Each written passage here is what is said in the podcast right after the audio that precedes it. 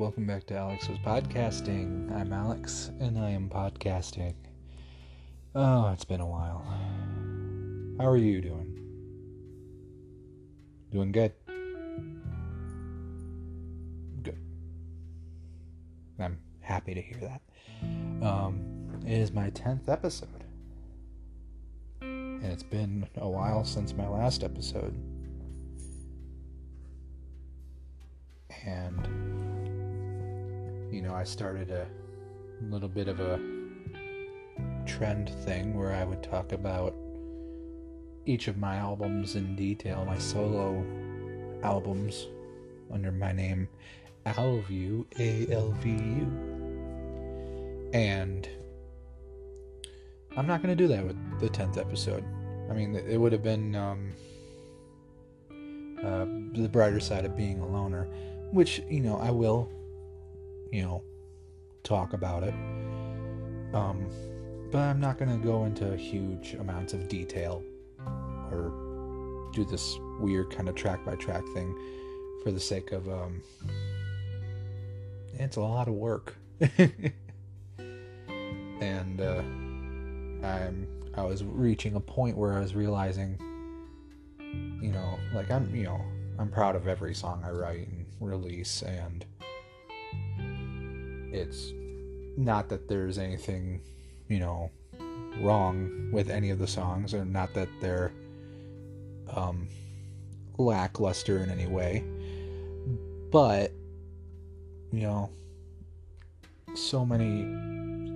How how can I sit here and tell you about each song on an album when it's me, an acoustic, and some words that, um, you know, with the last few albums that I wrote months ago, sometimes years ago.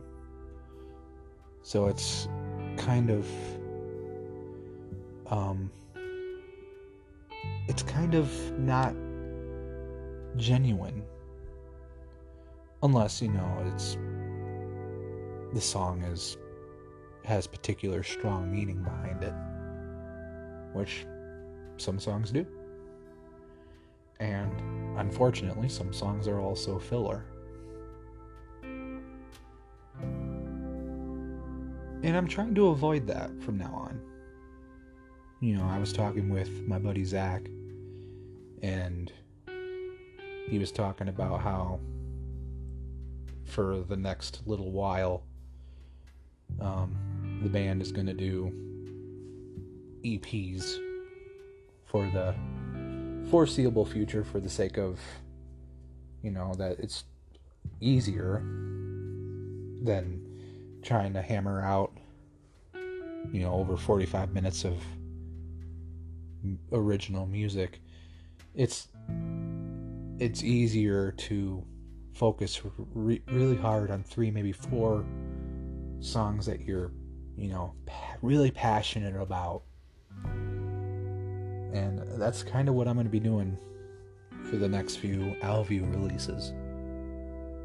I'm going to be, you know, really kind of focusing on the words, focusing on doing the best I can from my end. Because I'm very limited with my recording time. Um, I don't have the space to record, so I pretty much have to wait for everyone to be out of the house to be able to do my thing. And that's kind of a rare occurrence. and usually, when that happens, I am, you know, tired from working hard. It's usually my two days off in a row. And it's like, do I really want to bring the gear out, set it up, which, you know, could take maybe a half hour, maybe hour. And then, you know, do four takes on a song and then, you know, kind of do a quick, rough mix and master. And then no, not really. a lot of times I end up just, you know, resting, you know, catching up, letting my body just breathe. And if I'm sounding kind of soft spoken right now, it is because I am. Everyone in the house is sleeping, and I'm by myself in the den. I hope you're doing well. And the reason I'm talking weird is because I found this great uh, YouTube channel. Uh, the channel's name is Lyle Forever, and it's uh, the main. I guess it's called Gecko Therapy, and this guy dresses up as a gecko, and people call in to his, I guess, Twitch stream. I guess that's where he really does most of his stuff. And they kind of just talk. Sometimes he'll have a, a theme or a subject. Like one of the episodes he was talking about today was um, being banned. Banned from something, like being banned from the mall or whatever. And people would call in and give their stories about being banned. Or they might just talk about random. And so, like, my brain is. I, I would listen to it all day. Because each episode's about an hour and a half, maybe two hours long. And there's a bunch of them. So my brain is kind of with the beats of how he speaks and how that podcast goes. Um, so I'm trying to be as, and, it, and it, the thing I really like about it is it's not really scripted. It's it's not scripted. It's real. He's reacting to these people. And one of the things I realized with my podcast is I was really overthinking it. I was really okay. You gotta have um, talking points. You gotta do this. You gotta do that. And you know, I was listening to you know his episodes, um, and I realized, no, it can be looser. It can be more chill. It can be relaxed, and uh, you know, it can still be good you know, you could still have the talking points because those are really helpful. I'm look, staring at them right now. Um, but yeah, I'm. It's going to be a new, the tenth episode of Alex was podcasting. It's going to be the start of something else. It's going to be more relaxed and chill. And I if you're still here, if you're still dealing with my calm voice, um, thank you. If you're one of the people that have been, you know, one of the random people that have been enjoying my podcast since whenever I started, it's been a while, um, then thank you. Thank you so much. Um, but yeah, it's been a while since my last episode just because um, life. Um, I had some issues at work that required my attention. So I kind of wasn't in the mental headspace for, you know, overthinking a podcast. And, you know, just a lot, a lot of just kind of putting it off, to be perfectly honest. Because it's doing this podcast is a weird sort of commitment. Because I'm one of those do it now type people. I think my friends can attest to that to some degree especially my musician friends, I'm very much do it now, hit record, do the best you can in the moment. Let's get it out there. Let's release it. I don't like sitting on stuff for too long. Like, a lot of times when I'm recording a song, I will have the gist of it. I'll, I won't even have it 100% done before I hit record. A lot of times, I will have the idea, maybe a verse and chorus, and then I will randomly just start, like, I don't have a bridge. Here it comes. I hope it's good. I hope it's good. And I want to say seven times out of ten, it's actually all right. No, that's being too generous. I'm going to say six times out of ten, it's pretty spot on. Like, I get the gist of it. Um, but yeah, if I if I dwell on it, I end up not liking it and there's just moving on from it. Like it's out of my head. But you know, sometimes sitting on it is good. Sometimes, you know, being patient is good. With uh, Faultered Steps Reverie album, you know, that took quite a while. A lot of mixing, mastering. We we redid a song two almost three times because the first time we did vocals, we weren't crazy about it. The song was super long, so we shortened it. If I'm remembering right. Zach's probably getting his pen and paper and he's like, nope, that wasn't it, Alex. You were late that day. um,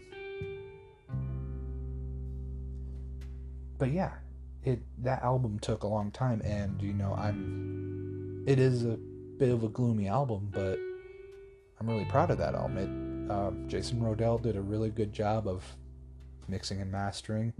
Uh, Garrett fucking killed it on drums.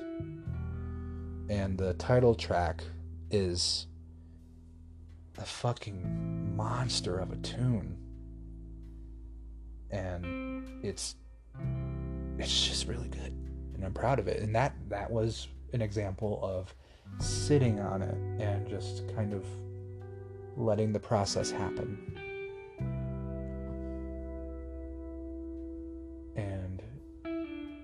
I want to, you know, kind of, kind of try to find the middle ground to that with future music releases.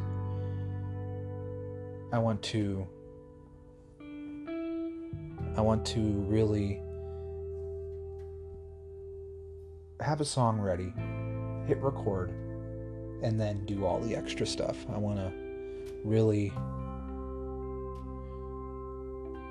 have something to be proud of and you know that I worked hard on. Not that I was lazy with any of these albums. It's just I don't want the stress of uh, I gotta I have to add two more songs to this. I have to add three more songs to this. I want to have a nice little package. Three, four songs and if I, f- I don't, I don't want to, I just don't want to force myself. I want to have a good, I want to have a good EP, and then after about three or four EPs, you know, maybe mix them like similar to what the band Crosses did with a, uh, um, what's his name? Moreno uh, the Deftones singer. Um, Ch- Chino. It's Chino, right? I don't know. Anyway, the band he, had a he has a band called Crosses, and they released I think like three EPs, and then they finally released a, an official album, which was basically the three EPs with like two new songs. Which I like that process. I like that idea. Well, you know, just so, you know, keeping up with a little bit of consistency, I, w- I do want to talk about brighter side of being a loner.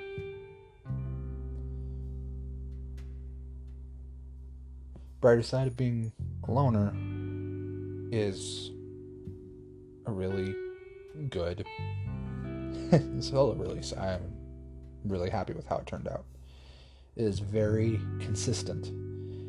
The the issues that I have with it are a lot fewer as compared to something of dripping infinities.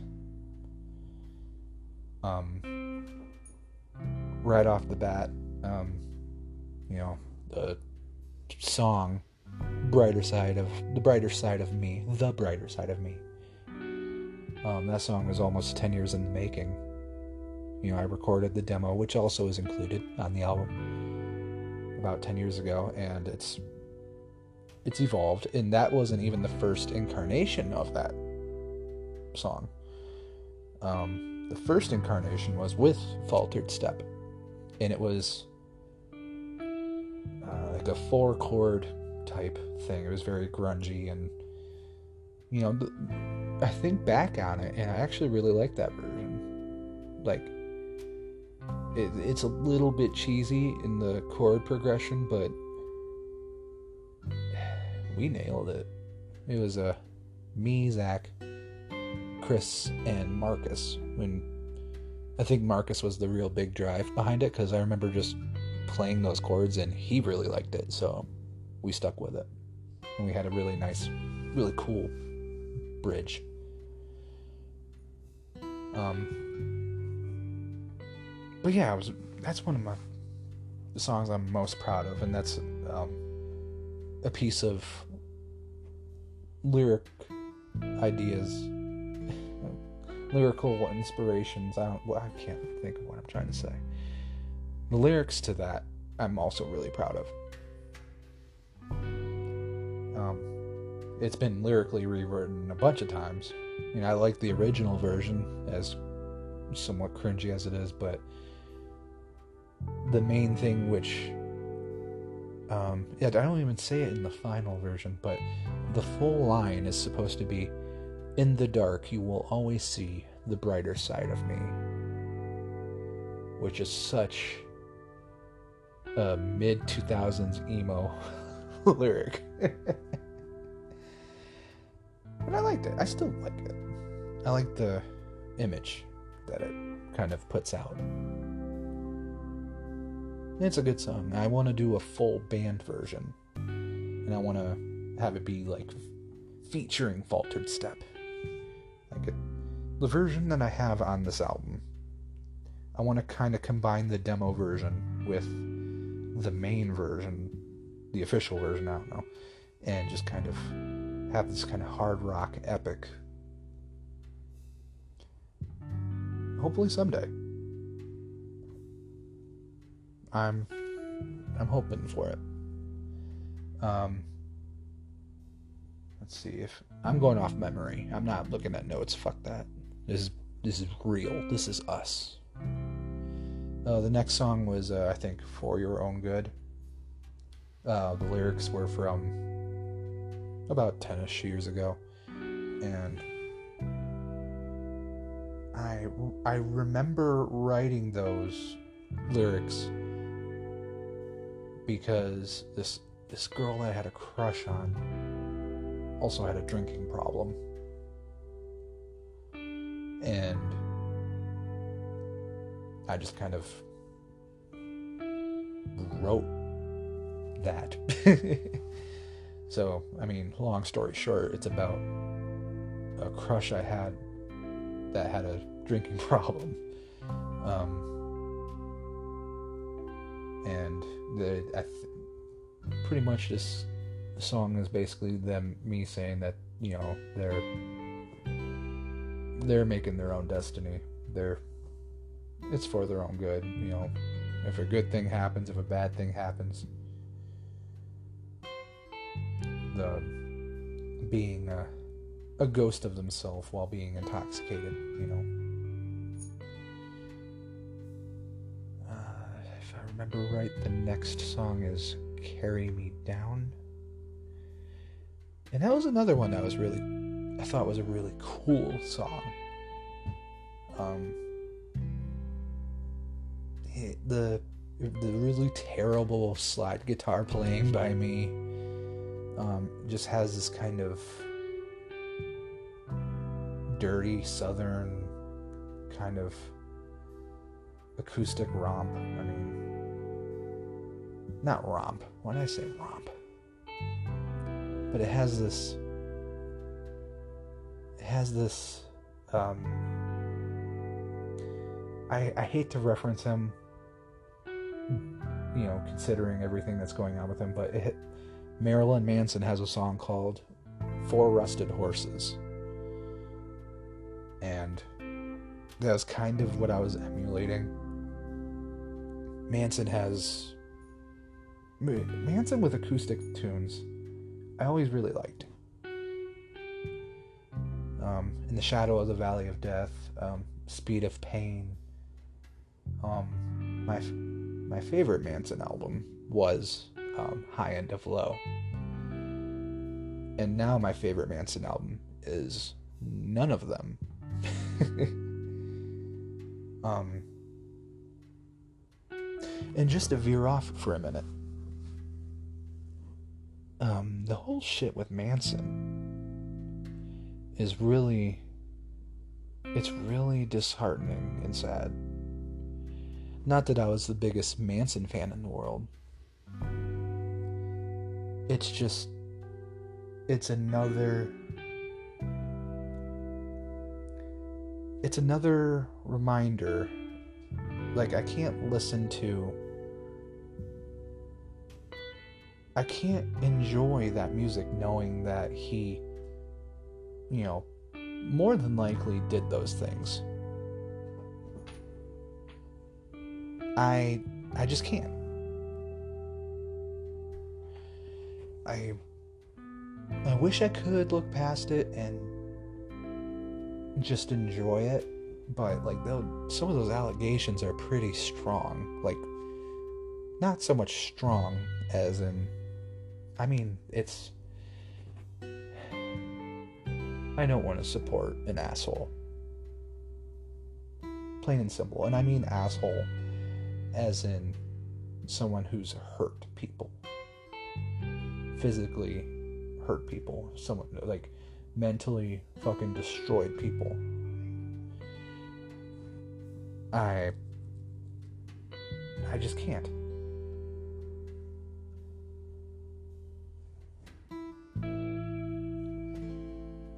And it, it's really unfortunate because Manson has had some solid albums. Some, I'm gonna, I'll be honest, he had some great tunes. And you know, Antichrist Superstar was a solid album. Um,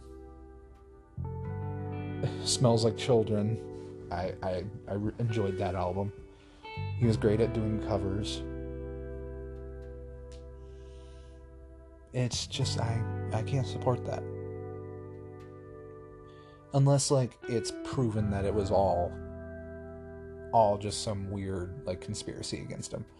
But with how many cases there are, it's kind of hard to look past that. It it just is. For me, at least. But then on the flip side, on the flip side to that note, The Who. The Who, Peter Peter Peter Pete Townshend was arrested ages ago for having child pornography on his computer.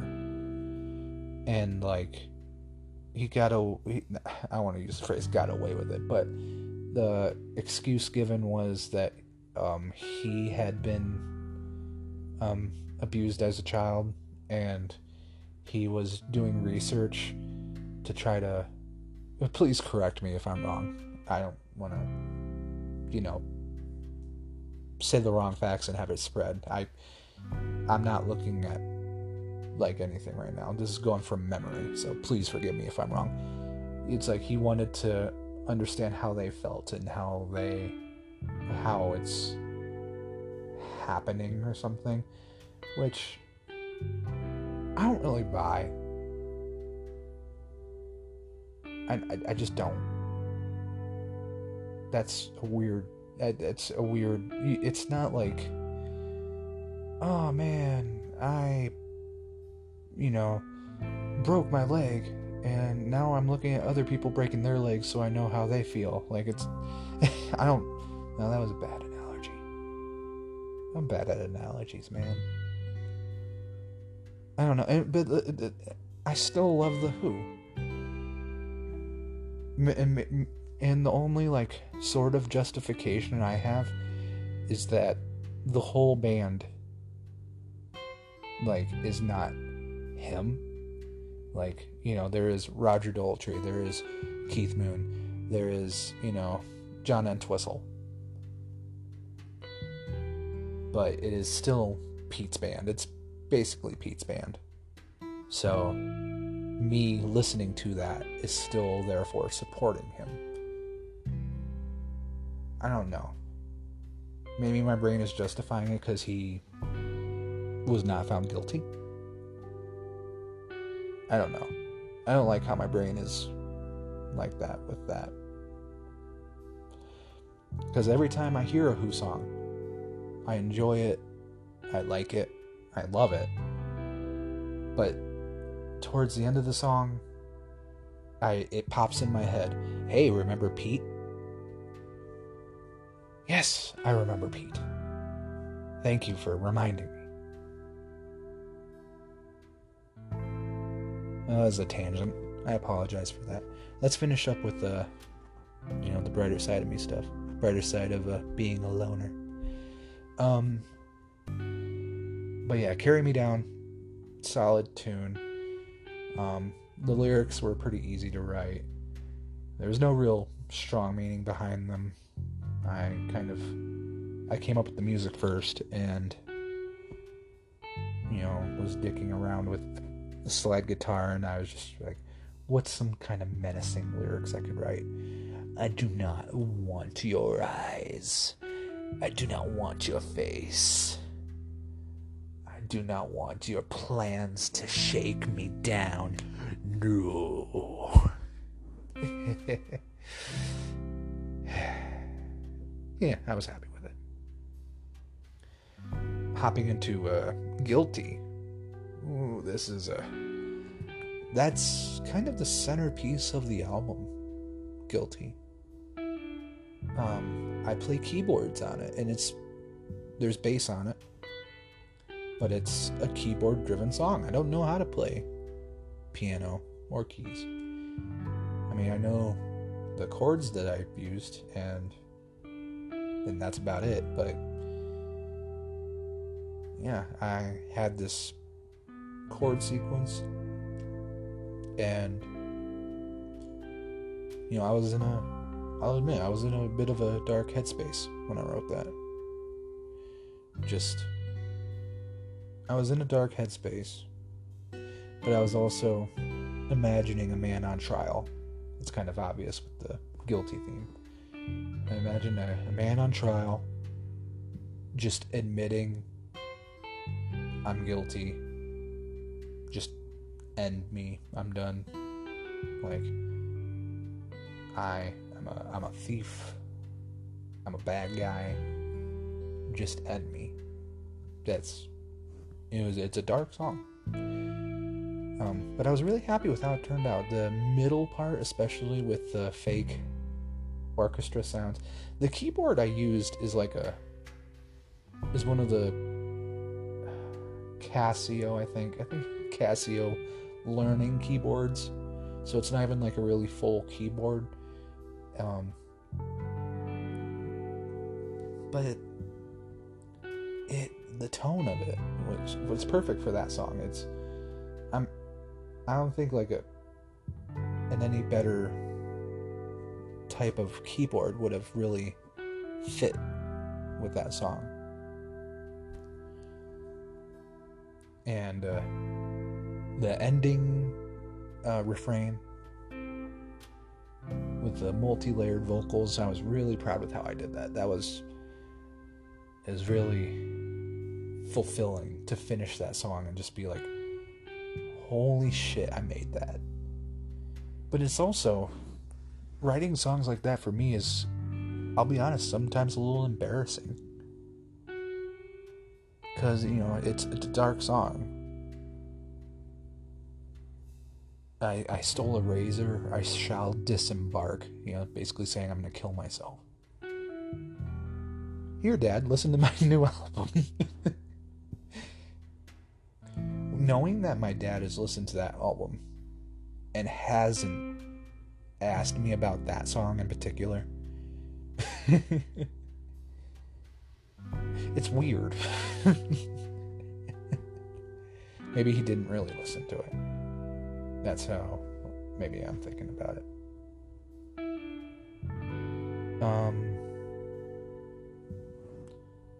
but yeah, Guilty. It was a really solid tune that I was proud of. Okay. I am going to look at the track listing because after Guilty, I do not remember. I'll be honest, I do not remember. Let me just find it right quick.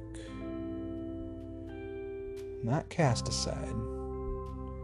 We are not casting anything aside today. Dust. It was Dust. That was next. That was just a fun instrumental, very much in a similar vein to um, Dearborn Calling. It has keyboards kind of adding more textures, and it has a a decent solo by me. It's a little repetitive in parts, but and I there's like two sour notes that I hit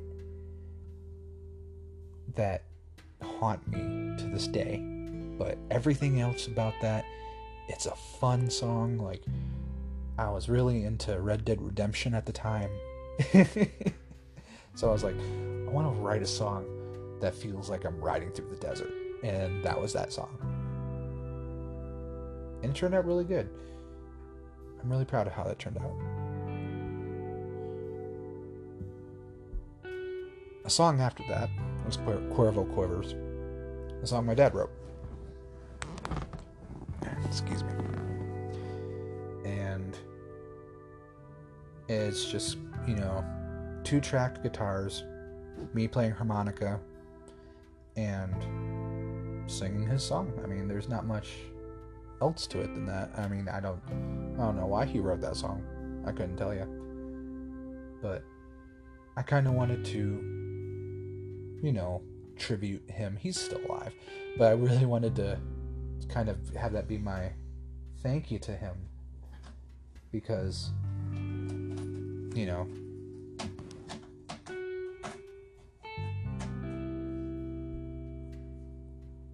I wanted that to be my thank you to him because he has helped me out through my musical journey a lot.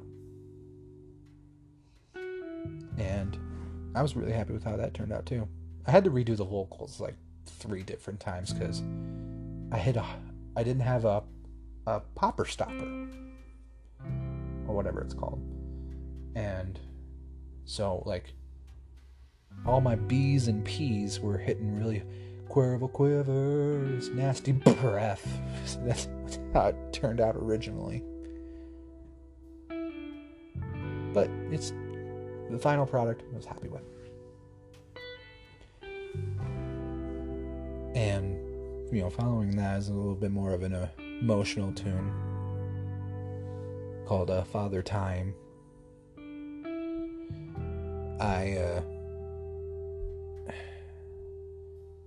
last year was really weird because of, you know, the coronavirus, you know, COVID, and, you know, everyone's emotions were high. Um, to get a little personal, you know, there was a text exchange between me and my father, father, and it did not go well. I won't go into details because that's whatever, but it did not go well. And we're good now, you know, it, it's been talked out, but it's still it still affected me. So I wrote that song that night. Like, you know, we had that text conversation, it was going bad. I reacted. And within an hour of that happening, I plugged in the microphone, I hit record and I doodled for like maybe five minutes, and those words poured out of me. Like there was no rewriting, like that was all right there. I think I redid the song two times. And the take that you hear is the second take. I think. I, I, I say it at the beginning of the track, I don't remember. But yeah, that was uh, an emotionally heavy tune. And I think is a good official end to the album, not counting the demos.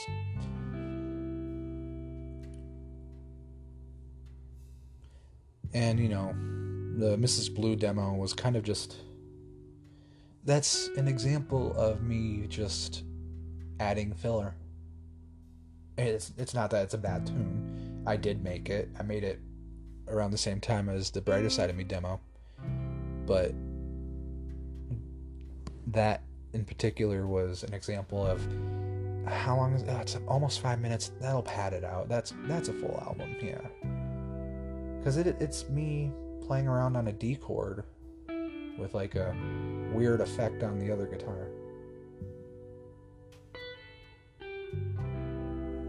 And yeah, I mean it it the funny thing is, even though I say that, the flow of the album is actually really good. Ending with the brighter side of me demo, you know, and beginning with the brighter side of me it was just solid it's a solid release and i was really proud of it and another thing that i'm really proud of with that album is my mother did the artwork. And I, it's the whole package is so good. Um oh i skipped a song. I realized I didn't talk about the other the sometimes a loner is the worst thing I could be. That's another song I was really happy with. I was really happy with that.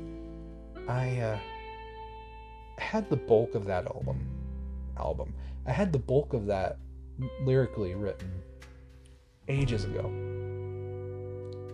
And I found it and I thought I like that. I like that phrase. Sometimes a loner is the worst thing I could be. I like that. And so I kind of I kind of was just sitting with it trying to like rewrite it you know, rework with it. And I you know, I was struggling. So I I got some outside help. I asked my lovely my lovely partner to help me just fine tune it. Like certain words that weren't. And yeah, it the final product of it turned out really good. I'm is one of the, the the guitar work was really the two tracks of guitars and the bass underlying it really just made everything really pretty. And I was really happy with how that turned out. So, yeah, that was a brighter side of being a loner. A very condensed version, not fucking over scripted. Um, there was two other releases that I will briefly talk about. Uh, the covers EP, um, Misprinted Lies. That was a covers EP. Um, it was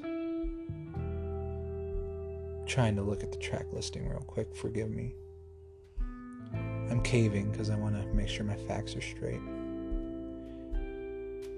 Misprinted Lies, you know, it has um, A Christmas Song by Jethro Tull, Nutshell by Alice in Chains, Learning to Fly by Pink Floyd, Hurt by Nine Inch Nails, Feed Us by Serj Tankian of System of a Down, and a really rough cassette recording of me on the drums and my dad on vocals and guitar and bass of a, a Yardbirds for Your Love. Um, it was a nice little release, kind of to pad the waters a little bit. Not not so much as a filler type release or anything, but I had a bunch of covers recorded, and most of them were pretty cringy. And these were the least cringy.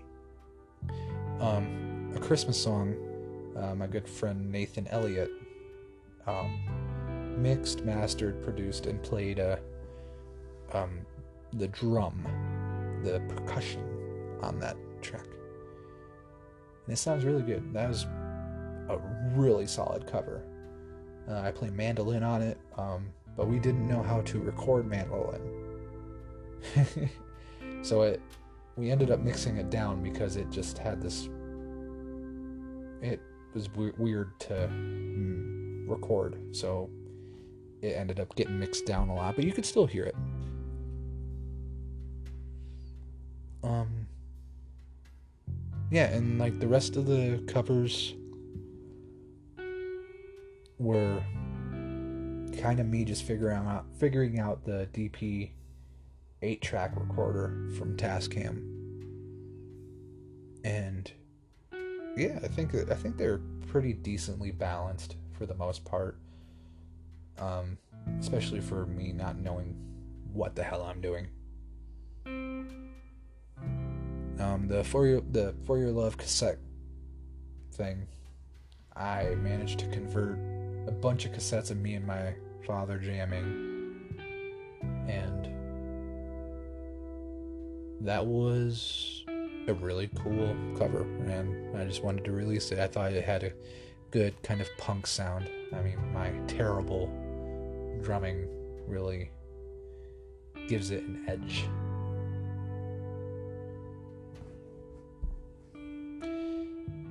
Now, the other release. Um, you remember my buddy Ramon Saldivar? We had a really long two hour episode a couple episodes back. A really good episode. It's one of my highest viewed episodes. So, Ramon, if you're hearing this, thank you. you made me a whole probably 10 cents. um,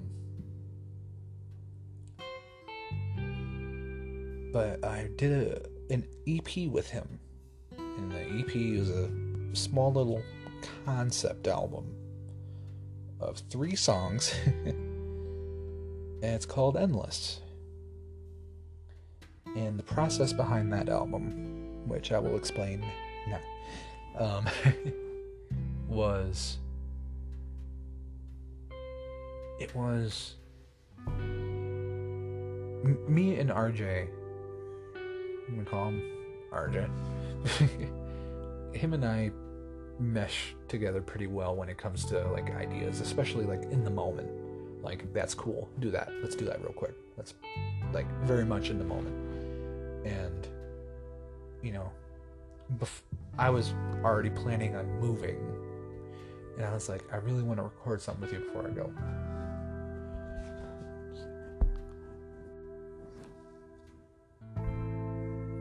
All right. Yeah, I was already planning on moving. And I was like, I know I want to record music with you. I want to record something with you. I want to figure something out. And so I had this bass riff idea, and which was the genesis of Astronaut. And I told him, like, here's the the true riffs I have. And I played it for him. And I was like, and after that, let's just jam and kind of see where it goes. And I put one microphone, and keep in mind these aren't like recording microphones. These are like performance microphones, so like a Shure 64 or whatever. I don't know. I don't know fucking gear. It was. I put like one microphone above. He, he also had like a half electric, half real kit. So like I put one mic above like his real kit, and I put one. I put one at the kick, and I put one kind of near the speakers. So,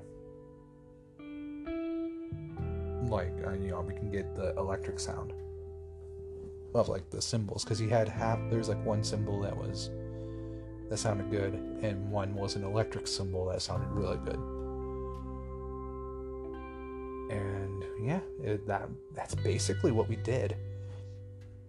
We jammed, and I wrote astronaut,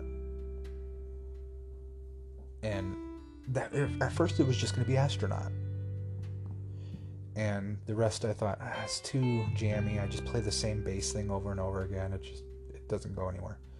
And then I realized there's a challenge there. There's a challenge there, and I can do something with it. So I listened to it, and I, you know, hooked up my guitar amp, and I was like, I can do something with this. I know I can. And drifting came up out of I, I made the music first. I made, you know, adding the guitars and the, the lead bits. Um, and then I wrote the lyrics. Um, the lead guitar, well, the lead-ish, you know, whatever they're called, where it's there's accents on the right speaker and the left speaker. I directly stole that idea from Black Sabbath. they have a song, Dirty Women, fantastic tune.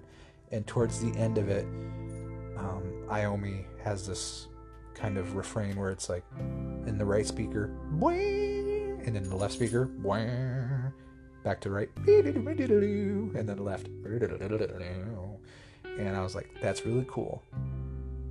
And I did that. And that was cool. So I we had how long would that end up being? Let's see. That would be about five, six minutes of music right there. And I was like, it could end here. But one one day I was heading over to hang out and he sent a video of him just jamming on a keyboard and he's not a he he's expressed that he's not a professional. He didn't really know what he was doing. And i said okay so i'm plugging in that keyboard and you're just gonna play.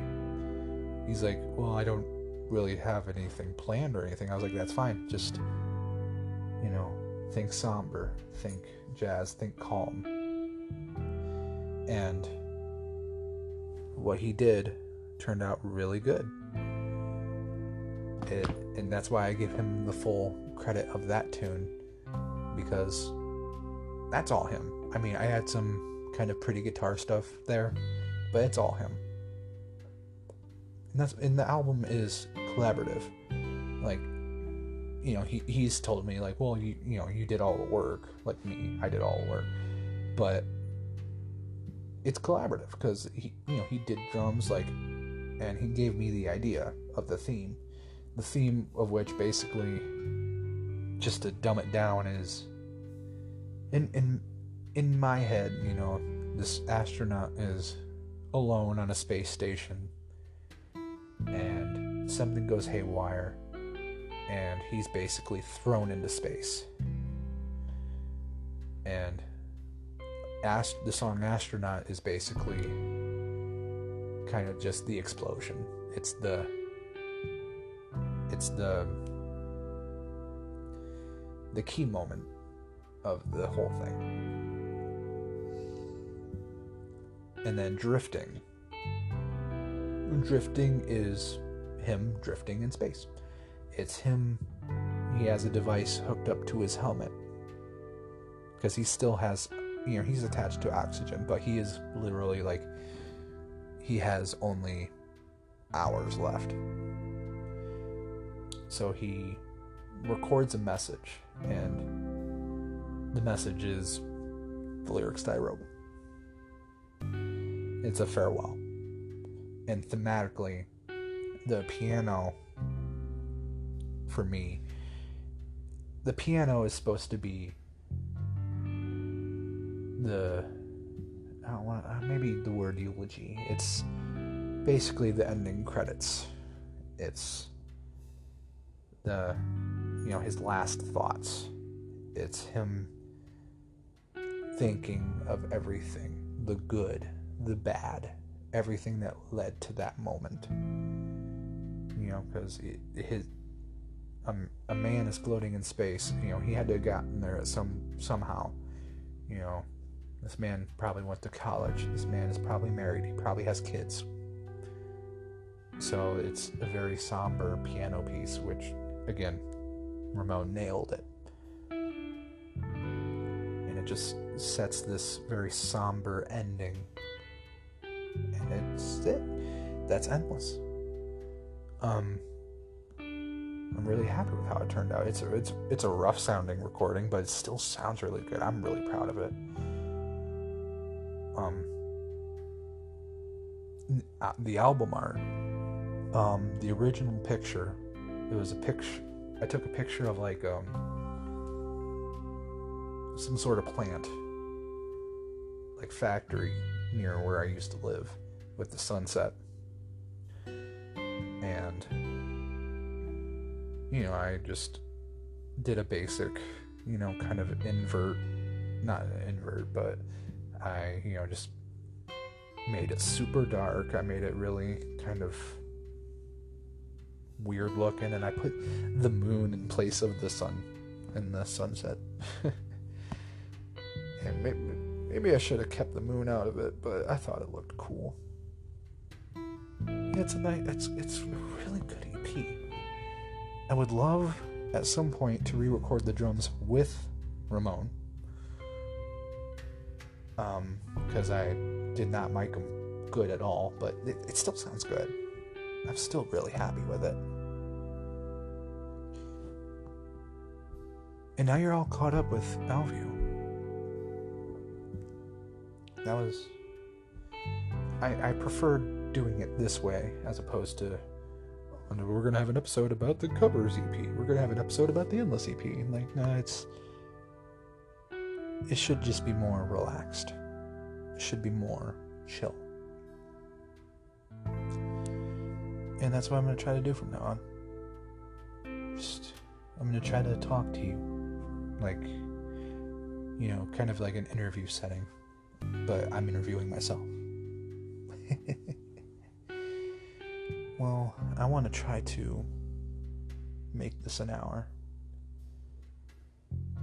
So. Um, I am going to be releasing new music soon. Um, I'm going to tell you the name of my new album. It is called So Far It's Just. And I named it that because it originally was going to be just like four songs, four or five songs. Hence so far it's just. But, you know, I was able to squeeze in a handful of other tunes, you know, to pad it out a little bit. Um, there's a song on there where I played I play drums again. It's on an electric kit. Um, the song is called "As the Sun Comes Up." It's really good. And then after that, it's there, there's a lot of good stuff on this album. I, I'm gonna wait until it's released to really talk about it, but it's good. It's really good. I'm. I can't wait to get it out there. Um, my buddy uh, Garrett Bush um, of 52 Hertz whale fame. Uh, I asked him very politely, pretty please, with sugar on top, to mix and master the album because I I just wanted to sound good, man. And I'm not in a position to mix and master right now. So I want I was like, "Hey, can you just you know, do this for me?" And he said yes. So he's either in the process or about to start. There's no real hurry. I'm not in a hurry to release it. It it will come out soon when it's ready. It will likely come out this year. I'm pretty sure. But I'm not going to pressure it. Because it, it will happen when it happens. Um, I'm waiting to talk to Zach about this because I plan on having him on an episode. Just me and him, you know, shooting the shit. But the Faultered Step released their first piece of music. Well, well what am I saying? I'm on it. It it was the last piece of music featuring me. Well, newly recorded music featuring me. Um, uh, their our cover of a uh, "Sorrow" by Pink Floyd. Um, it is just a really good cover. It's our namesake song. Um, the line, his step is faltered. Faltered step, it's in there. I'm really happy with how that turned out. Um, selfishly, you know, my bass playing is, you know, really good. I'm really happy with how that turned out. Uh, Garrett mixed and mastered it really well. And it's good. I'm just really happy, and it's a good send off for me. Um, and they're all they are they're already working on new music. It feels a little weird, admittedly. You know this this band that I put a lot of effort into, and they're carrying on, but not in a negative way. Not in like, how dare you, how dare you continue without me. No, it's just it's one of those things where I'm not in it wholly. I'm, you know, I was talking with Zach about it a while ago. I'm seeing it from the outside as a fan now. And uh, they're, they're going to keep me in the loop, of course, but, you know, I'm not there for the discussion. I'm not there for, oh, well, are we going to add this to the album? Are we going to do this? Are we going to do that? No, it's, oh, there's going to be times where they'll release something and I'll go, oh, no, that, cool. That's really cool. So I'm really happy that they're carrying on. They're keeping on. And so far, it's just Zach and Garrett. And, you know, Zach has always been. He, he's always the. He was always more sensible when it came to Faultered Step whereas I was a little more chaotic. Again, that's where my tendencies of like, let's just do it now, let's just do this. It doesn't have to be perfect. It, I mean, have it sound good, but it doesn't have to be perfect. If if something, if we've messed up a note, it's raw, it's punk, it's whatever. Whereas, you know, you know, he he knows what he wants his guitar to sound like. And, you know, his tone, like he's fine tuned his tone really well. And, and we, we have a David Gilmour kind of Roger Waters esque situ, you know, relationship between us because for the longest time, like, he would he's added he's the one that's added to my bass pedals. Because he, he would play my rig when we were in another band called a uh, Subatomic Meteor Shower. And so, like, he would add on, you know, for him. And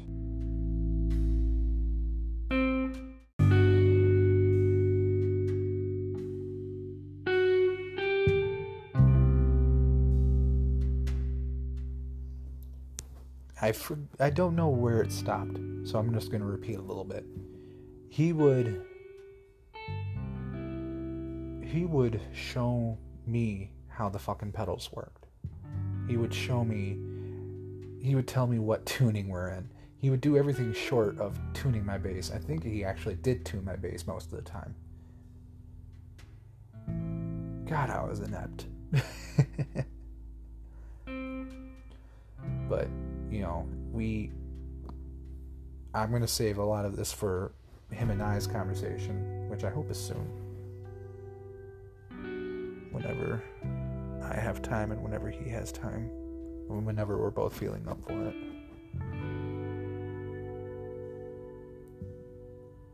But yeah, I'm I'm happy that he is taking the reins on that project and just carrying on. One of the things I'm going to ask him is if he's happy that he doesn't have to argue with me anymore. Not that we would get into like full on arguments or anything. It wasn't some kind of weird toxic toxic masculinity thing but we, you know, there was some, I think there was some disagreements musically that we would have, and and the cool thing was it, it was always for the song.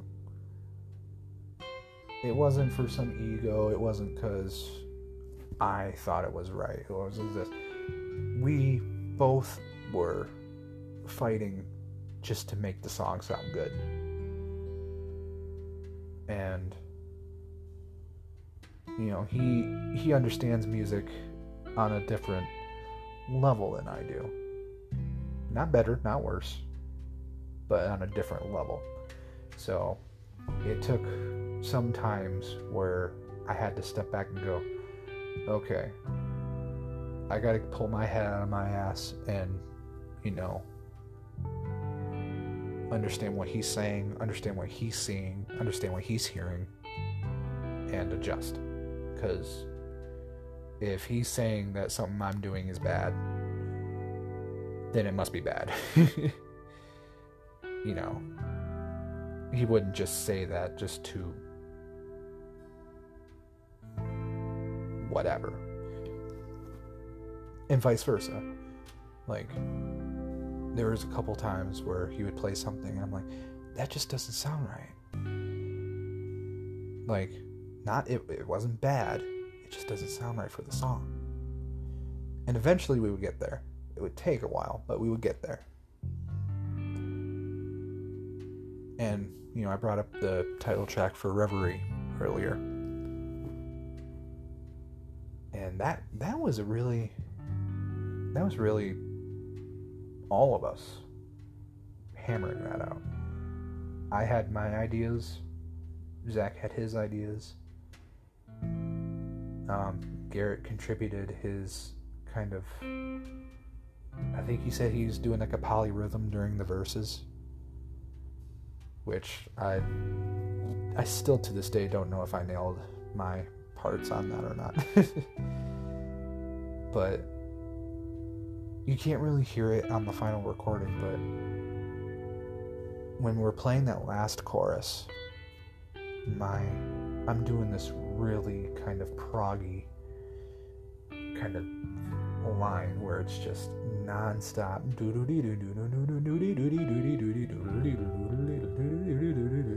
I, do that for I think like two choruses, I think. Which, eh, that took a couple takes. But I knew it sounded good. And when I nailed it, whoo, it felt good. Yeah.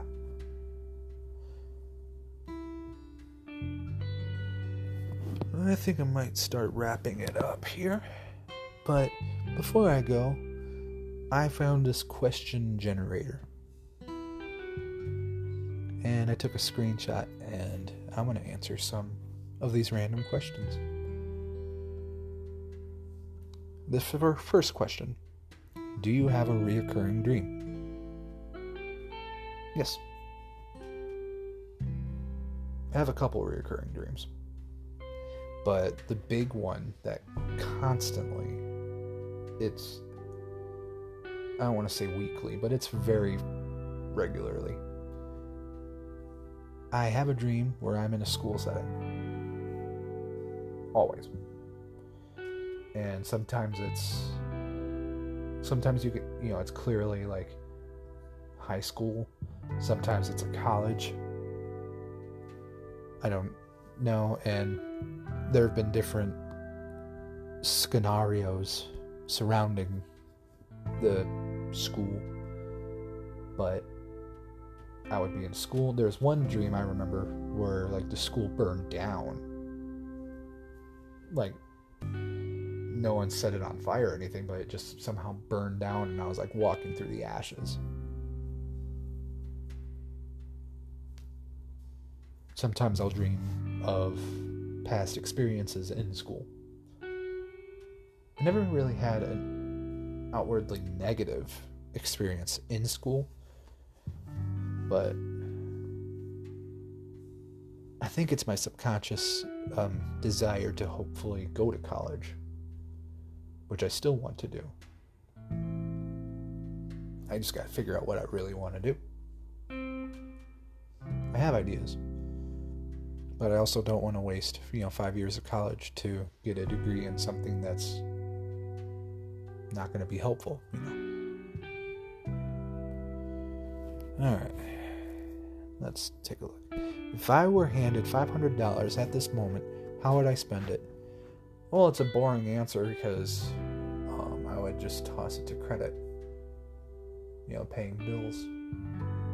But, you know, if we're taking the boring answers out, and like what would I do, like actually do with five hundred dollars? Um, that's actually a good question. What would I do? I'd probably buy a bunch of music, or maybe some music gear, or maybe a new guitar. Maybe I would go to a concert, like a really good concert, get some really good seats. Something like that. Something, it'd be music related, most definitely. You know, I'm crazy about Jethro Tull, you know that, so maybe I'll buy one of the box sets that I don't have that are on eBay for fucking $500. They have you know they released a like these little mini book box sets for each of like the classic 70s albums.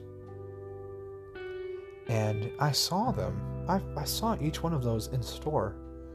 And i thought okay i'll get them at some other time. It's not right now.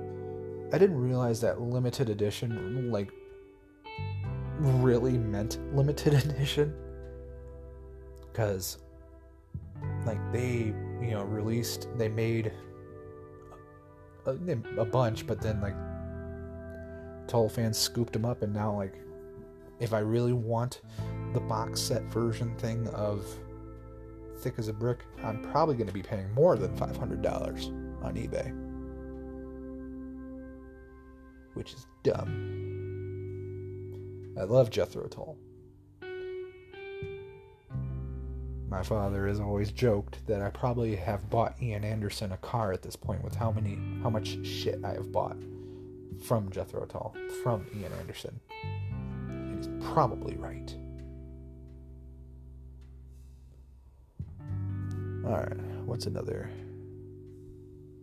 good question? Would you consider yourself decisive or indecisive? I'm very indecisive so ind- indecisive that when I was in subatomic meteor shower, they tasked me with coming up with an album title. And a month would go by, I'd have nothing. I'd be thinking, I'd be trying to think of stuff. I would look at the lyrics, I would just try to come up with something, couldn't.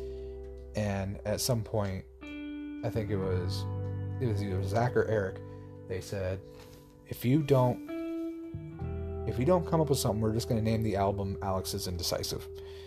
and the album's not out yet, so I don't know if how serious they are. Because I never did come up with an album title.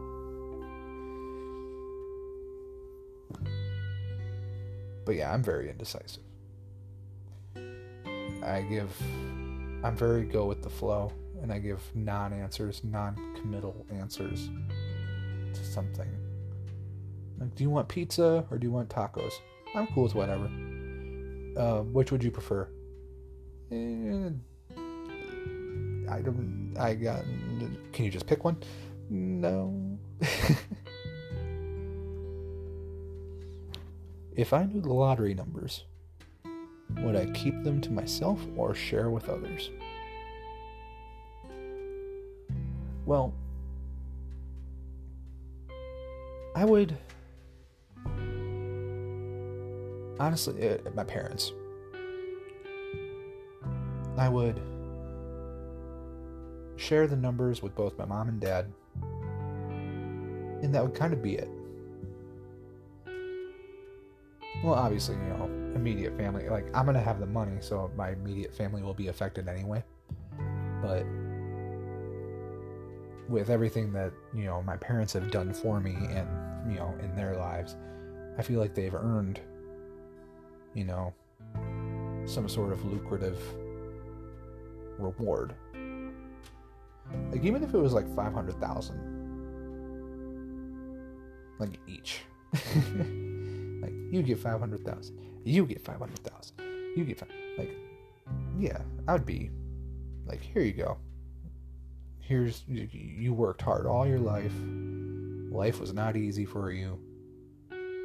Here, you take this. You you have earned this. That's what I'd do. Yeah. Let's see what other what other question could we What about you do you seem to get the most comments about? It's usually my hair or my eyes. I had long flowing hair, but I chopped it all off. So now everyone kind of double takes at me, like, You chopped it all off? Like, yeah, for the first time and since probably fucking single digits. You know, I chopped off all my hair. And I love it. I love it. I, I feel great. Like, I was so afraid that like my self confidence would dwindle and that like a part of me would die if I cut my hair. But that was not the case. It honestly kind of just opened a new door to me. At least I think. I feel more weirdly energetic. I feel more just with it, you know? And, you know, I've always gotten compliments about my eyes. I have hazel eyes.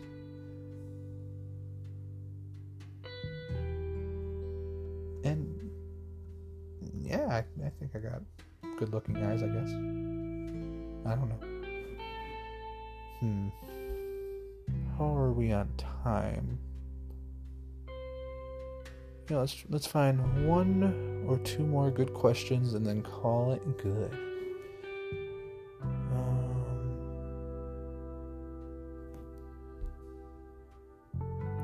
if I knew I could live forever, how would I spend my days differently? That's a good question.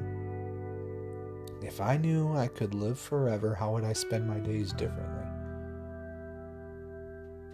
Honestly, I would probably be doing more helpful stuff. Probably more charity type stuff, more, you know, stuff to help humanity. Like if I was if for, for if I was like the only one that could live forever, I don't know. I feel like I I would just like that power power of good, you know. I'd have to use it for good. I don't know if that makes sense or not. I would definitely be nicer to the people that deserved it. I think I'd be nicer to everyone. Because then I'd realize everyone's going to die anyway. Except for me. That's the assumption, right? Everyone I love would die. Everyone I hated would die. Everyone I didn't know would die. What if, you know, what if the sun engulfs the earth? And because I have this whatever that makes me live forever, I'm now just like, if I live forever, do I feel pain? I don't think so. If I, because pain would indicate harm, and harm could lead to fatality. I think. I mean, like if I could live forever, then that means I could breathe into water. I could breathe in space. Would I be able to move in space? Probably not comfortably. It'd probably be like molasses or something. I don't know. let's move on. I'm thinking too much of this. Um, any other good questions? None? When was the last memorable sunrise you witnessed?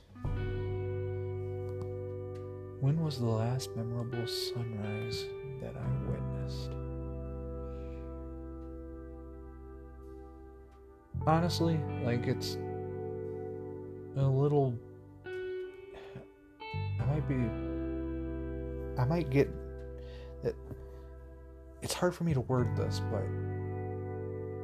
the most memorable sunrises that I do remember was waiting for the bus in the morning for school. You know, the kids would be I mean, everyone else would be waiting for the bus. The sun would come up, and most mornings, you know, I was I was a weird kid. I would the, it would take the bus about 15 minutes to get to school. So I would have either a set of songs that equated to about 15 minutes, or I would listen to a song that's about 15 minutes. And one of the songs I listened to was Dogs by Pink Floyd. And yeah, the song's kind of a a bummer song, but listening to that while looking out the window, seeing the sunrise, seeing having the bus take me to school, it just for me it was very memorable. I remembered lot about that. I did that a lot.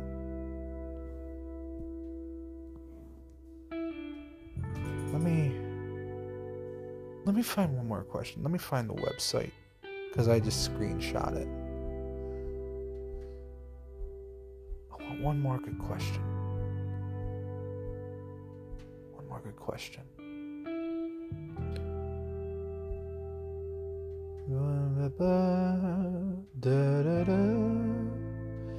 What do I remember most about my first crush? Hmm. It's a good question. My first crush. Would it have been. No, it wouldn't have been her. It was. It was a girl in St. John's. St. John's, Michigan.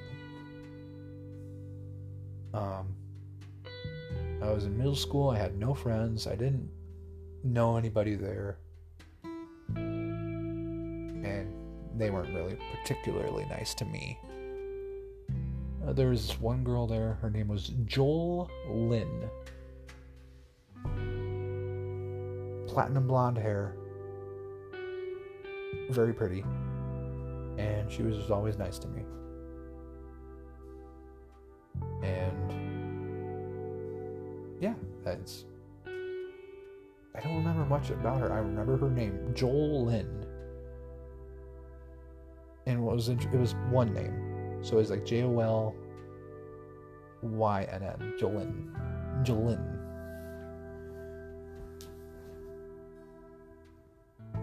I hope she's doing okay. Probably still at St. John's. The thing about that school was if it felt very much like no one was ever going to leave that town. I'm happy I did.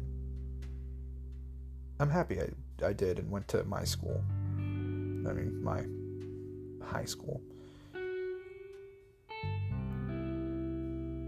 I I think I went to St. John's for 2 years. And it I mean yeah, I was bullied. I was a bigger kid too. On top of that, like the home life wasn't great. You know, angry stepdad. It wasn't particularly a fun time.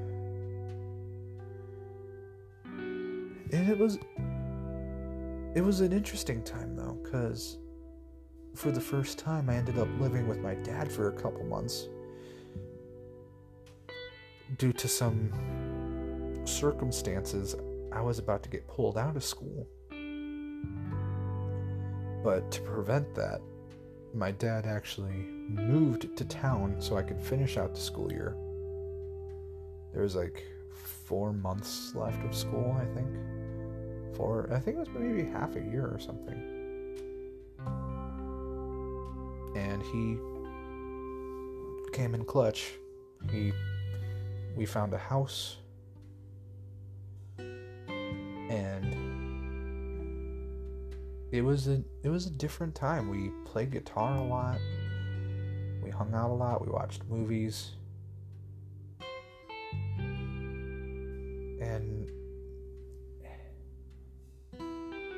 Was different. I, I remember that house. I, I could probably drive past that house if I really wanted to.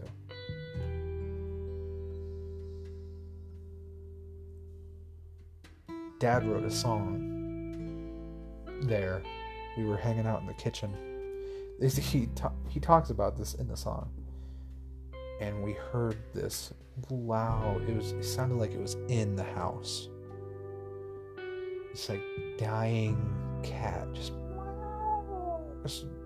like it was loud. It sounded like it was like right in front of us. We immediately looked outside. Nothing. We checked outside to see if there was like anything like if there was a way to get under the house. There was not. And we didn't hear it again. And Dad wrote a song about it. He called it, um, I think he called it the Dead Cat Poem. It was very interesting.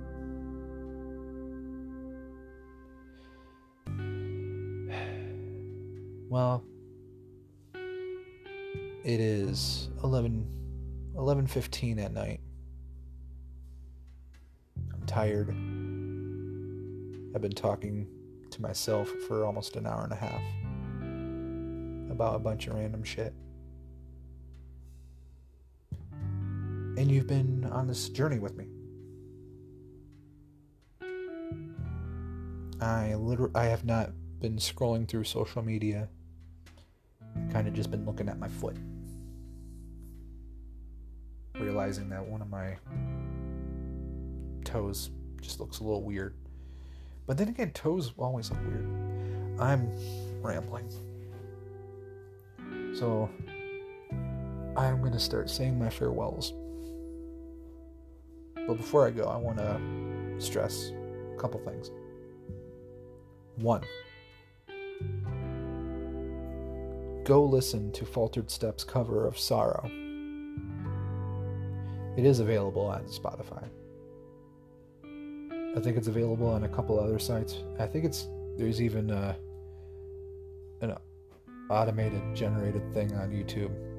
Yeah, Faultered Step, Sorrow.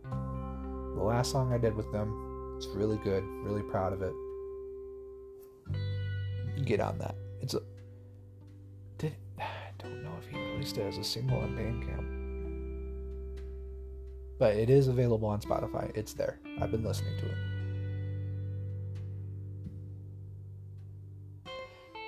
Another thing. My buddy, Garrett Bush, of 52 Hertz Whale, released a very good album called Abandoned. Is very uh, it's very emotional. Not so much sad, but it's it's visceral. It's it doesn't hold back.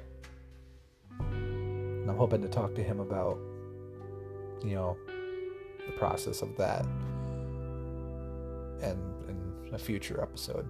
But it's a really good album, Abandoned by 52HZ Whale.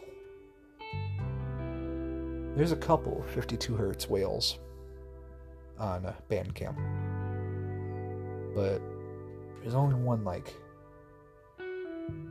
like this. The album is abandoned. Go listen to it. And finally, um, you know me. Check out my stuff. I'm about to have a new album out too. But until then, you know, you can find my stuff on Spotify. You can find my stuff on Bandcamp as well. ALVU, Alvu check it out. Thank you all so much for listening. I am signing off. Uh, be good to each other. Um, wear a mask, wash your hands. COVID is still out there, man. Don't be don't be a dipshit. Just be cool. And even if you don't agree with it, just just leave. If you're at a place and you're fucking freaking out about some mask shit or whatever, just fucking leave. They don't need your business. And you don't need to be doing business with them if you if you're really that against it.